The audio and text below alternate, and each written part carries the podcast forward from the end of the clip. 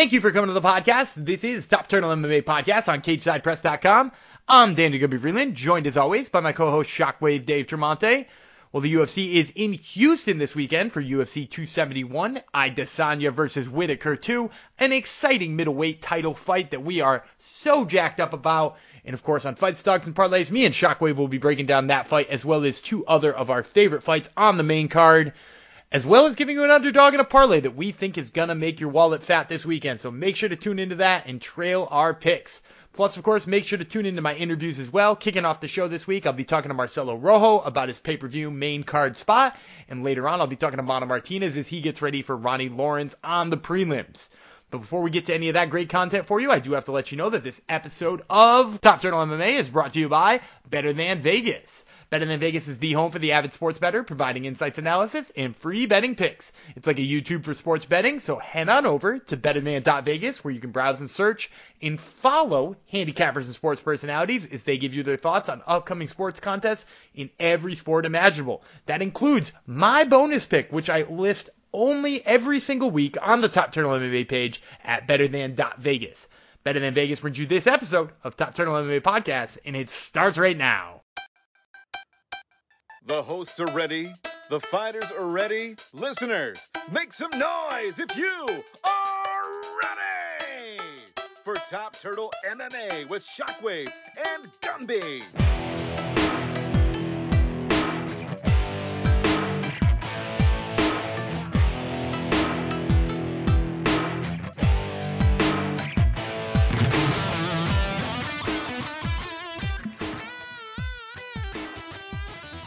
All right, and joining me today is Marcelo Rojo, who fights Kyler Phillips on the pay per view main card of UFC 271 on February 12th. So, Marcelo, I wanted to start here. You know, you had your debut all the way back in March of last year. And since then, you've had three fights canceled in just a year's time, all of them being your opponent's fault.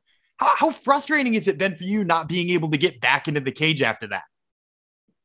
Uh, n- not at all. I feel kind of like really good because I, I did the camps, I train hard. So every camp, I evolve. So that's the idea. Uh, I'm going to be a different fighter from the first fight. So in the first fight, I took it two weeks' notice on a weight class over. So they got that. Uh, the m- m- my futures, uh, I don't know how to say, it. my my future uh, con- contendants just saw that and just so I, I got a lot of hurt and I hit hard.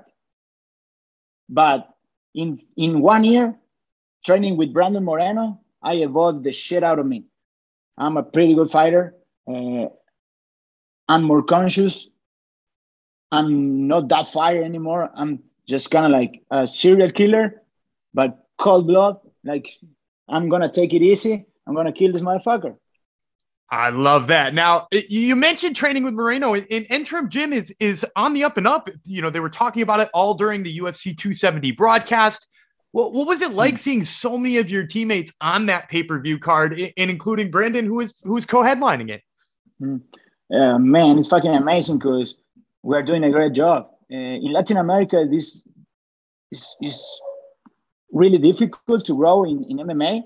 And, and Entram Gym in Mexico is doing an awesome job. We got kids from Ecuador, uh, Colombia, Venezuela, Chile, Peru, uh, Argentina. We got from from all over South America.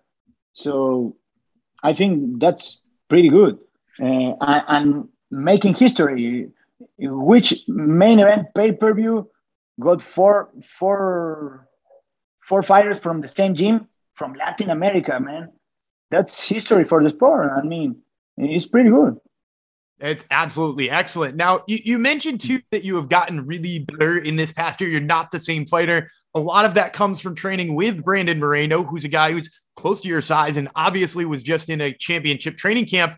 What do you feel like you gained most from going through those championship training camps with Brandon?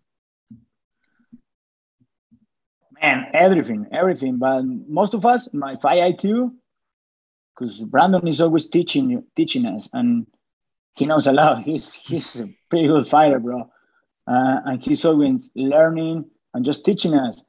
And I think my my my capability of solve problems during the fight uh, grow a lot. Yeah, yeah. Because my technique is always good, and my boxing get better, my wrestling get better because we're working with with people here in, in, in Las Vegas and Coach Daryl and, and a, a, lot of, of people that that's been in the sport for a lot of time. I've been training here in the performance. I've been wrestling with Merab and wrestling with Aljo and just boxing with Brandon. And it, it's crazy. It's crazy all the talent that, that is here in Vegas. So yeah, we're just going better and better and better, and we're not going to stop. One, and I'm glad you brought up the wrestling with Merab Dvalishvili and, and Aljamain Sterling because I, I, saw that on your Instagram and I, I was really interested. How did that come across that you guys wound up cross training with those guys from Long Island with the, you know, the Ray Longo, you know, Matt mm-hmm. Serra team? How did you oh. wind up working with that? Uh, look, man, Vegas is the the capital of MMA. There is more fighters here per capita than any other place in the world. So we've been training in the, in the Performance Institute every day, and people saw us training. And we're not like any team. Uh, we are Latinos, man, and we train fucking hard. Like three, we we we train three times a day, and that's crazy. Most of the people here doesn't train like that. They just do the necessary, and that's it. And actually, we feel bad when, when we does just the necessary. We feel bad. We, we feel that we didn't accomplish enough, so we keep going. And the guys were there and just saw us, and they just asked, "Hey, man, can we train with us, with, with you, with us?" And for sure, man. And they just start coming. And when, when they are here in Vegas, and they talk to Brandon, and they come training with us, and that's it. And we invite all the people who who want to train with us. Uh, it's good. I love that welcoming style. That's certainly a recipe for getting better. Now, I, wanted to ask you about the fight coming up too, because you know you're, catapulting right onto the main card of the pay per view. You're fighting a guy in Kyler Phillips who is recently ranked. He's a pretty well rounded fighter who, you know, we were just talking about wrestling, seems to like to mix in his wrestling. Do you expect him to try to take you down in this fight, or do you expect him to think he can stand with you? I mean, he, he to start kicking. He want to start kicking like like he does always. He want to start jumping and kicking. And yeah, when I put pressure on him, he want to try to wrestle me. Uh, but my wrestling's good. Uh, uh, I'm getting up just really quick. So, and if he missed the he missed the shot, I'm gonna make him pay every time. My knees are there, my elbows are there. So, if he doesn't take me down, he's gonna pay. Uh, I'm gonna put pressure on him. I like that. I like that, those fights. I like wars. He's really good. He come really strong in the first one so I hope he be prepared for me too, because I know I'm a big underdog, but I don't give a fuck, man. This is a fight game, so, so I don't I don't care about that. I don't care about the pressure. Actually, he got all the pressure because he's fighting me. For sure. Now you mentioned that you like to crank up the pressure, and you you think he's going to shoot after he feels that pressure. Is that something that you feel like is true of all of your opponents? When you put that pressure on, everybody's going to try to wrestle you. Yeah, yeah, yeah, yeah. Maybe if he wanna trade punches with me, I'm glad because I feel really comfortable in that position. If if he wanna see who knocks the fuck out of who, I'm down for that. I don't fucking care. It's a pay-per-view card, man. it's kill or be kill. I don't give a fuck. I don't give a fuck. I like that. I'm really excited for that. I'm hoping he he gonna come to do a, a war, not a wrestling match or a jiu-jitsu match, man.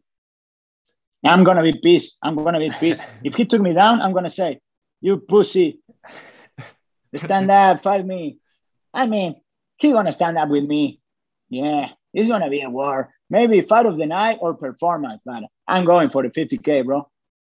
Well, and I was going to ask you that before I let you go, too. I, I want to know the prediction. How, how, do you see this one ending on February 12th? Ah, oh, man, I've been training so hard for this. I don't know, and on a sub or a knockout. I'm going to go hard. I'm going to go hard. All right. Well, we're looking forward to it. Now, before I let you go, I did want to ask one more thing, too, because you know, you didn't get a chance to pick up the win in that first fight. And you said, you know, obviously on two weeks' notice and up a weight class. And this is going to be your first chance to get a win in the UFC. I got to know because I've seen you on the regional scene. I saw you win with that Raptor celebration. Are we going to get to see that in the UFC if, if you win uh, on, on February 12th? Uh, I don't know, bro. I, I don't plan that shit. It's, it's kind of like weird. Every time I do difference, different shape, like but yeah, people want to see the Raptor again. So maybe I'm going to bring him some awesome knockout and then I'm going to Raptor. well, we're looking forward to whatever it is you bring after that fight. And once again, fans, this has been Marcelo Rojo who fights Kyler Phillips at UFC 271. That fight is on February 12th. Marcelo, thank you so much for the time. I really appreciate thank it. Thank you, brother. Thank you.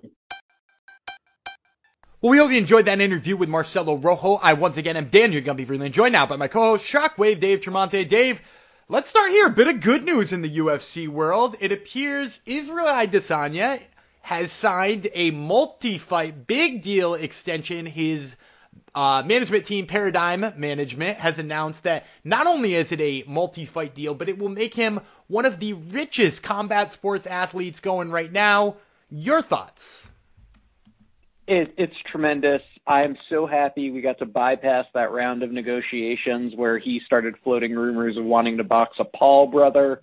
I guess when you're not rep by CAA, the UFC is going to go out of their way to really take care of you. And if there was ever someone that should be signed to a multi-fight deal, it's Adesanya. Uh, he is a very exciting fighter, obviously but he's, you know, 32, so he still has some good years left ahead of him. I remember when they signed Anderson Silva to a multi-fight contract, and even if they knew he wouldn't fight all of those out, this was before, I, I think it was signed right around the Chris Weidman fight. But I remember thinking to myself, even at that time, like, how many more years does Anderson Silva have left? If you're to sign a mega multi fight contract, be it on someone in their prime, like Izzy Adesanya, but I again can't help but relate this back to the Francis Ngannou negotiations because Francis, also a champion and also on the rise, this is something I just noticed. So Izzy Adesanya, you know, brings besides a very exciting fighting style, the style that the UFC likes, he's great at social media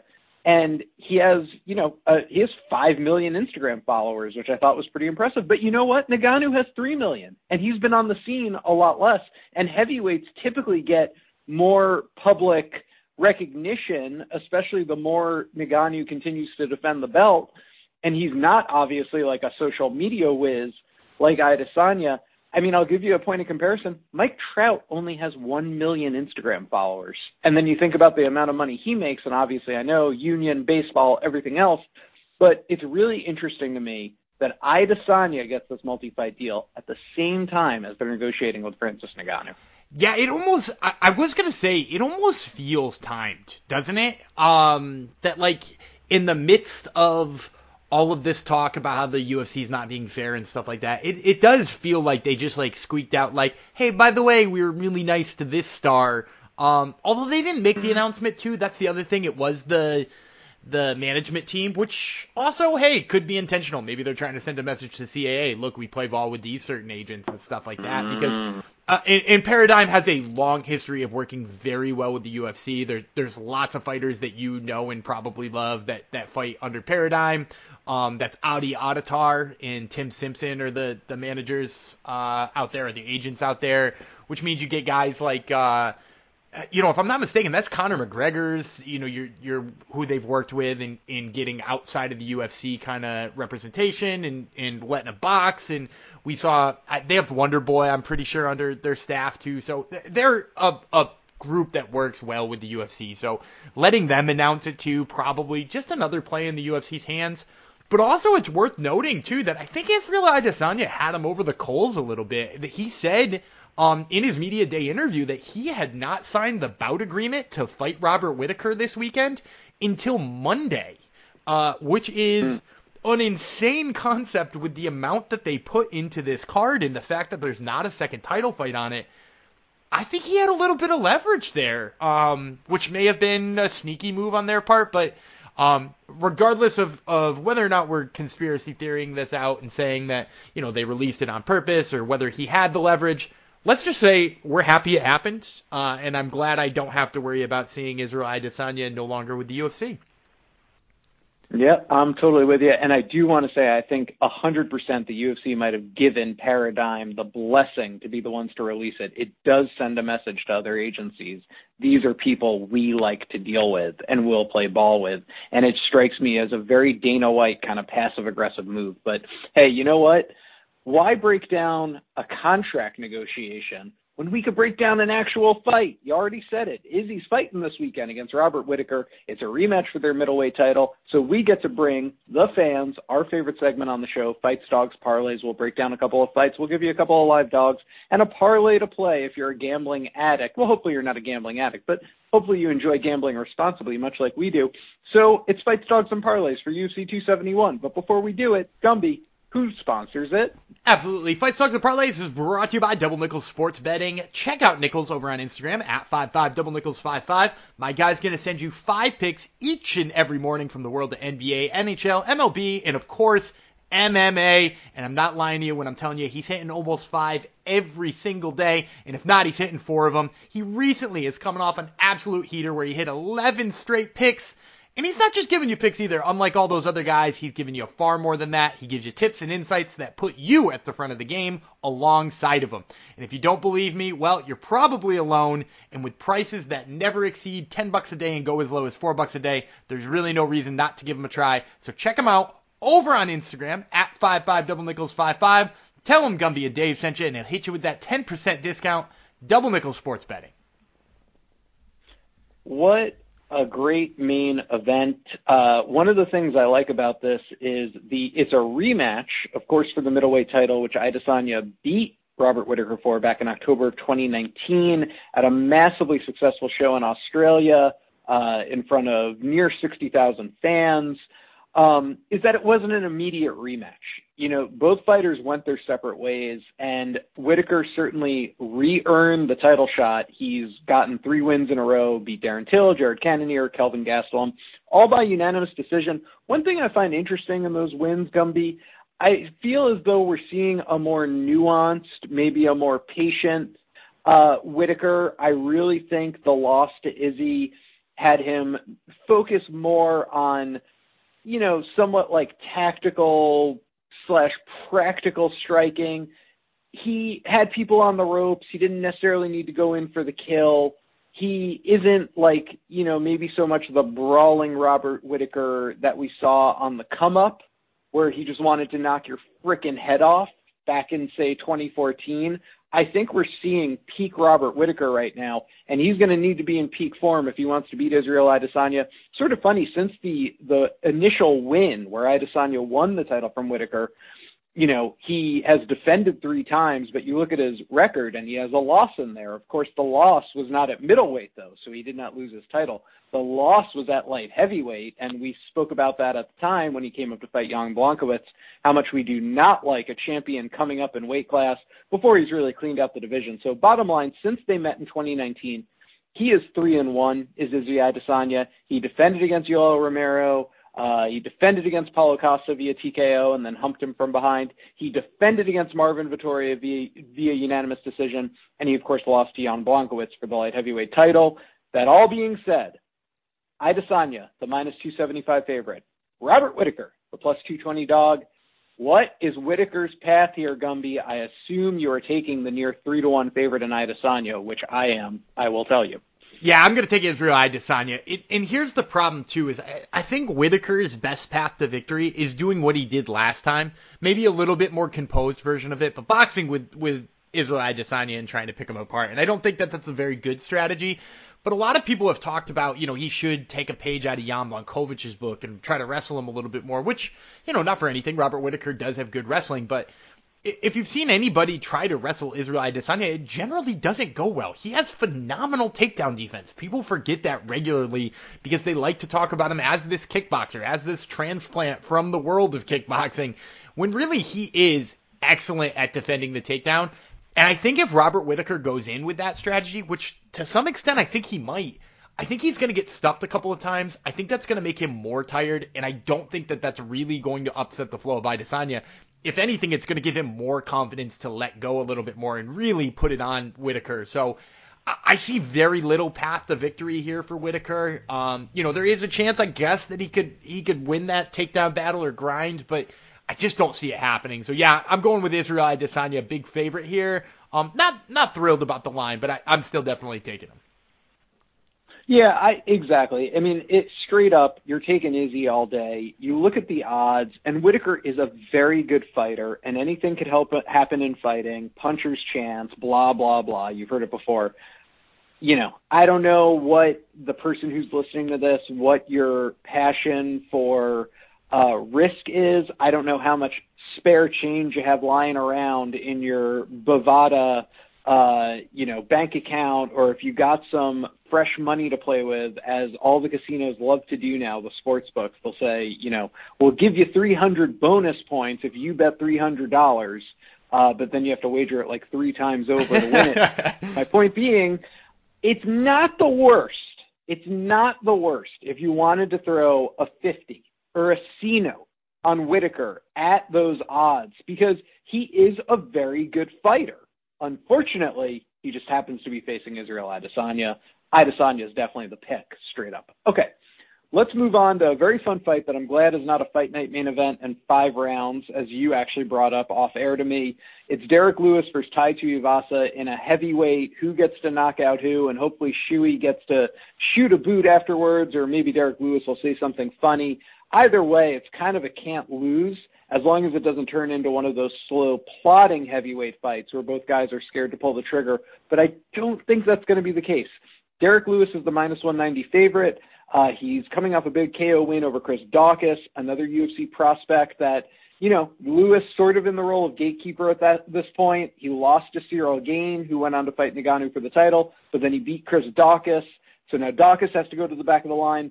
Tai Tuivasa in a similar situation. He's on a three-fight losing streak. Excuse, or excuse me. Let me start over. He's on a four-fight winning streak after a three-fight losing streak. So when the calendar turned to 2020, in the past two years, or uh, yeah, in the past two years, he has won four in a row, beating the likes of Stefan Struve, Greg Hardy, Augusto Sakai, Harry Hunsucker.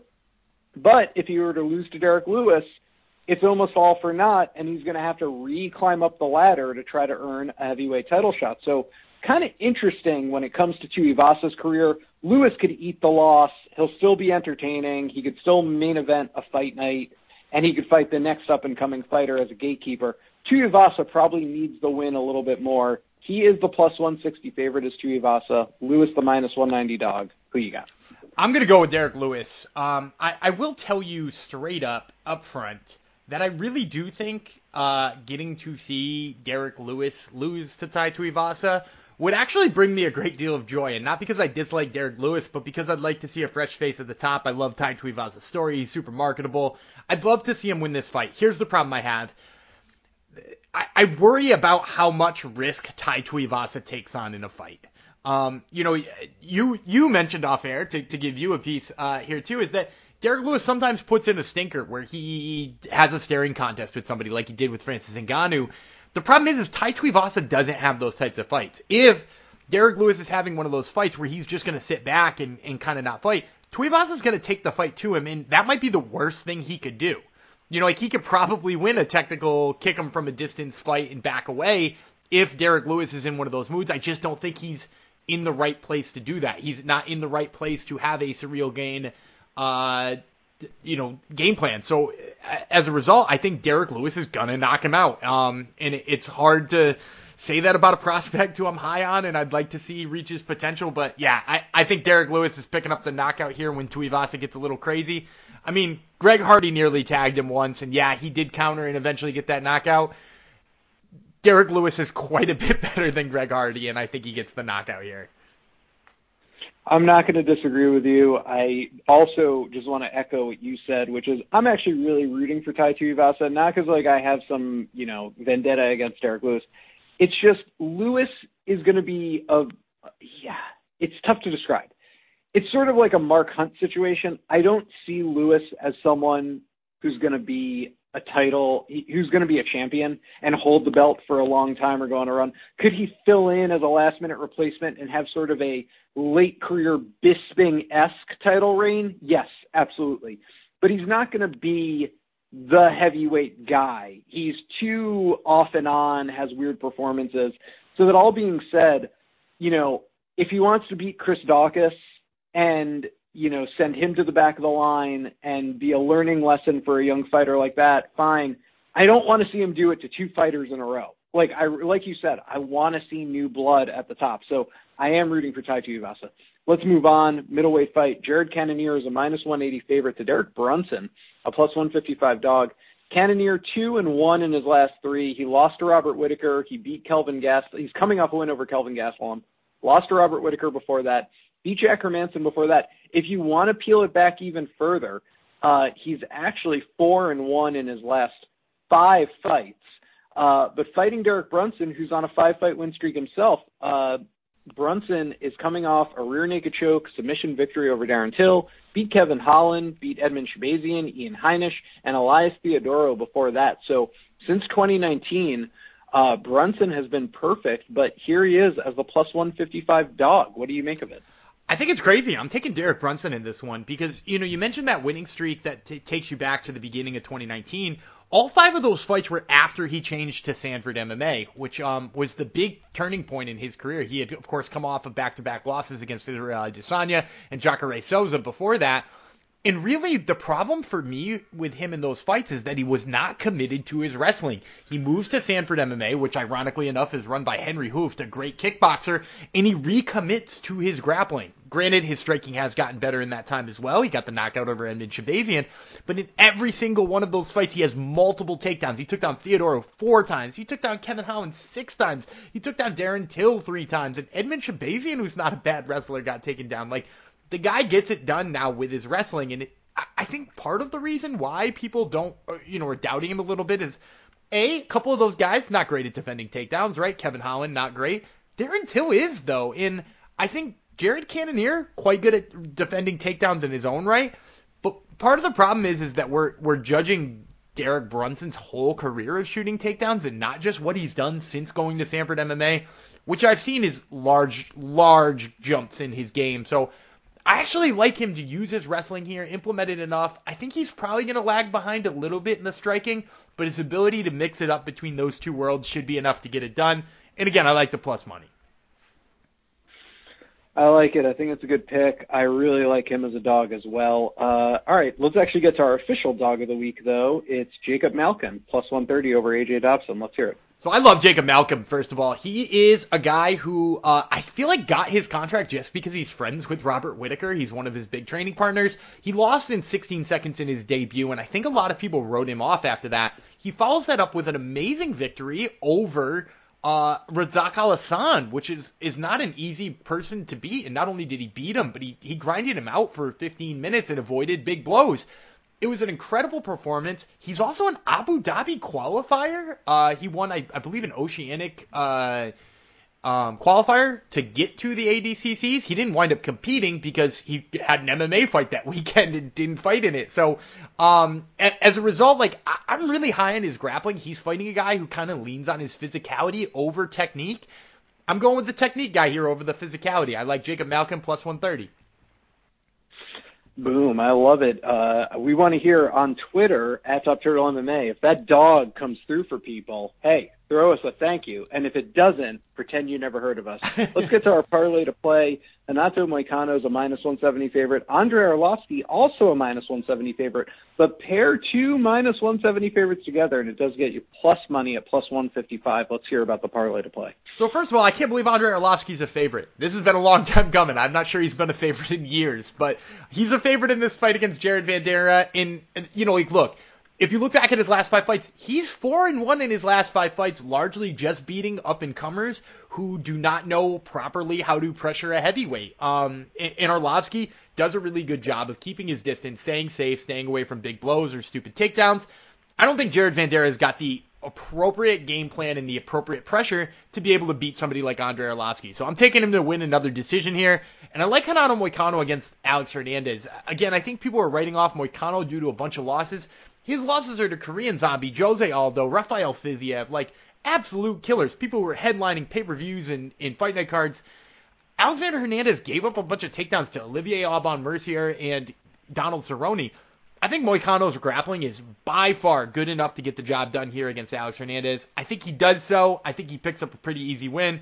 And getting two of those guys who I think have great stylistic matchups at plus 155, I think is the smart play. Boom. But I'll tell you what else, I'll tell you what else is a smart play. It's listening to us. Let us know if you if you liked our picks. Let us know if you hated our picks at Top Turtle MMA. Uh, same on Instagram at Top Turtle MMA. Gumby, we are a rolling down the tracks. This train is a moving. Where do we stop next? Absolutely. We're going to transition now to my interview with Mana Martinez, who is fighting this weekend on the card as well. So we're going to get to that interview for you in just a moment. But before we do, you need to know that this interview with Mana Martinez is brought to you by Marune Social, M-A-R-U-N-E. Marune Social is the one and only social media app for the martial arts enthusiast. Whether you do kickboxing, judo, sambo, jiu-jitsu, or any other martial art, you can use Marune Social to log your training sessions, tag your training partners, log competitions, weigh-ins, and oh so much more. Ditch that dirty jujitsu journal and get yourself Marune Social wherever it is you download apps. Marune Social brings you this interview with Mana Martinez. All right, and joining me today is Mana Martinez, who fights Ronnie Lawrence at UFC Vegas 48. That fight is on February 19th. So, Mana, before we get into talking about that fight with Ronnie Lawrence, I, I did want to talk about your kind of tough road to the UFC. You know, you had the loss on the contender series to Drako Rodriguez obviously super young at the time of that loss and still quite young in your career now, but what, what was your headspace like after losing in, in front of Dana White like that? It was uh it was tough. Of course, I'm a true competitor at heart and um I took it to heart obviously. So it was a tough time, but um within a matter of 2-3 weeks I shook it off and uh just put my head down and got my my behind back in the gym and and just got straight to work and I knew um within due time and as long as I racked up a couple wins in a row I'd um get another chance in front of Dana. And of course that that chance does come pretty quickly, right? Like you get the win, then you get invited to be on looking for a fight. So obviously you know they're looking at you for that reason. You know, they've already seen you once, they're impressed with what they see. What's the pressure like the, having to fight in front of them a second time knowing like hey, 0 and 2 in front of Dana White's not that good of a look. Yeah, there was there was really no pressure. I love fighting in my hometown, and obviously I do that. Uh, uh, get a chance to do that again February 12th. So I knew um, fighting in my backyard and um, getting the second chance, especially with a live crowd in front of Dana, because that's that's what I really enjoy. Them fighting in a live setting. Um, I knew my time would come, and um, I had no doubt in my mind that I wasn't going to come out victorious. And the fashion that I did, um, I knew it would well. As far as the time goes, 30 seconds. I, I didn't quite expect it to be that fast, but hey, it took one shot to land, and um, I was able to finish him and get out of there quick. Absolutely. Now, of course, once again, your your debut in the UFC, maybe not that quick. It was a lot more drawn out. You get you get the split decision over Guido Cannetti you know, after the long road, you know, having to fight on on the contender series, having to fight on looking for a fight, doing all of that, you know, you said there's not a lot of pressure, but but what did it mean for you to finally get that win in the octagon after all of that? It, it meant the world to me, you know, especially a week and a half after my coach passing. Um, it was a very emotional win, as you could tell from my post fight interview. I was um in tears, and uh, it meant a lot uh, especially with uh, all the years and the hard work that I've put into this this game, and um, to finally get my hand raised, especially with the with the first fight I've had in the UFC officially, uh, it meant the world, and um, I was truly honored, and I can't wait to have my hand raised many more times. Absolutely. You've had lots of years of experience, and, and you're saying that as a 25 year old man, but you actually mean it. You know, you've been in the sport fighting since you were a teenager did you always know that you wanted to be a fighter? Did you always know that you wanted to fight? I think I think uh it finally hit me when I uh when I met Dana how how old was I? I'm probably about 12 years old and uh he came to our karate school cuz that's where I originally started off martial arts at 4 years old but when he came to our um our martial arts studio like when I was 12 years old and I seen him live in person I was like guy's gonna be my future boss one day. So I think that's when it truly hit me, and uh, kind of kicked me up to train a little bit harder and and just motivated me. So yeah, I always knew I was gonna do this, and and uh, I always like to think of it as I'm I'm um Filipino Hawaiian and Hispanic and that's like the two best fighting blood. So of course it's a it's a almost destined for me and meant for me to fight. I, love that. Now I gotta ask you though, you you just said you got to meet Dana White when you were 12 years old in your karate studio. I, I gotta hear more about this interaction. Were, were you able to like talk with him, or was this one of those things where he you know he pops into the gym, he says hi to everybody, gives a quick little speech, and heads on out? Yeah, it, it was something something similar to that. Uh, you know, he he got a chance to say hi to everyone, and um, I think he did have a little speech or something like that. But uh, when it was my turn to take a picture with him, I clearly, clear as day, remember telling him, either I'm going to be fighting for you one day, or I'll be playing for the New York Yankees. And um, at the time, I was I was playing baseball a lot, so obviously I'm not playing for the Yankees now, and uh, I kept my word to him, and I'm and I'm fighting for him. So uh, it's it was a it's been a dream come true, and I, it's only the beginning of my journey, my long journey. Well, and and I'm gonna ask you one more question about this because that, that's a confident 12 year old in the first place too, and and I'm sorry your dreams of the Yankees didn't work out for you, but the other one did.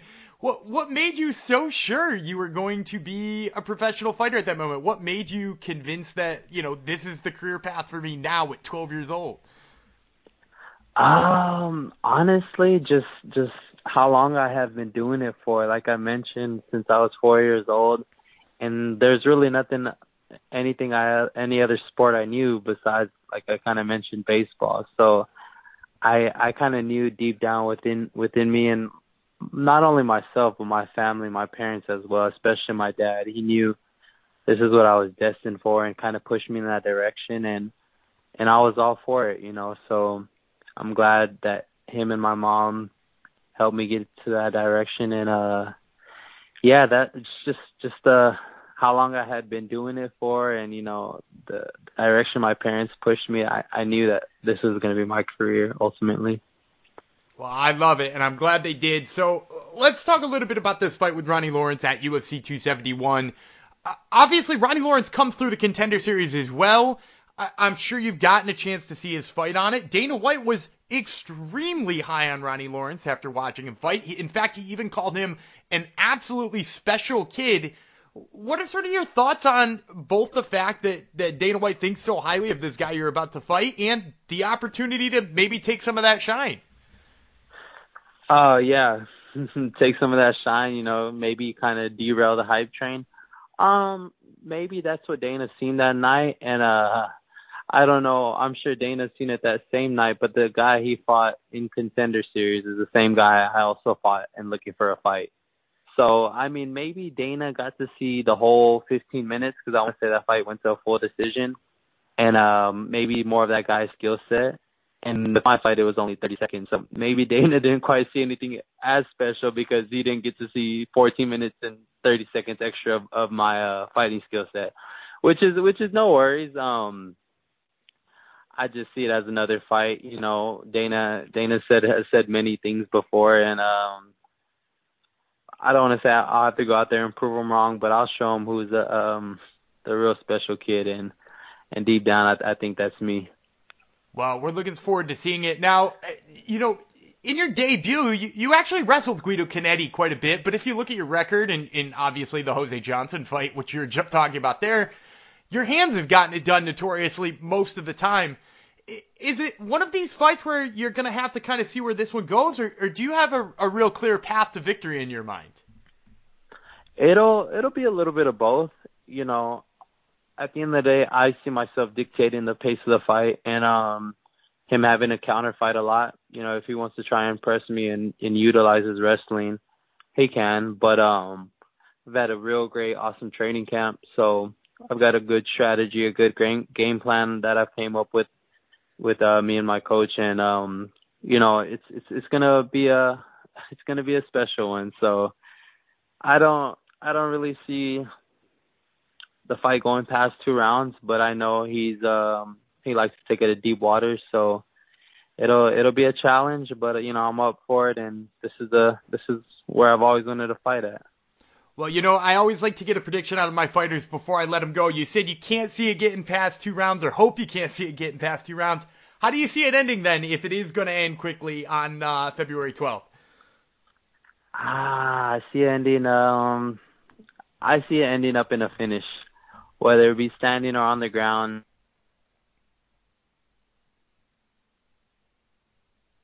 I'm gonna go all 15. I'm battle proven. I just proved that with my last fight, so I'm ready to go all 15. But uh, trying to make it a quick night's work in my hometown and, and go celebrate with my family and friends.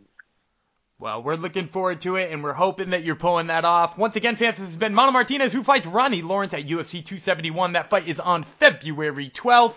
Mano, thank you so much for the time. I really appreciate it. I appreciate it. Thank you a lot.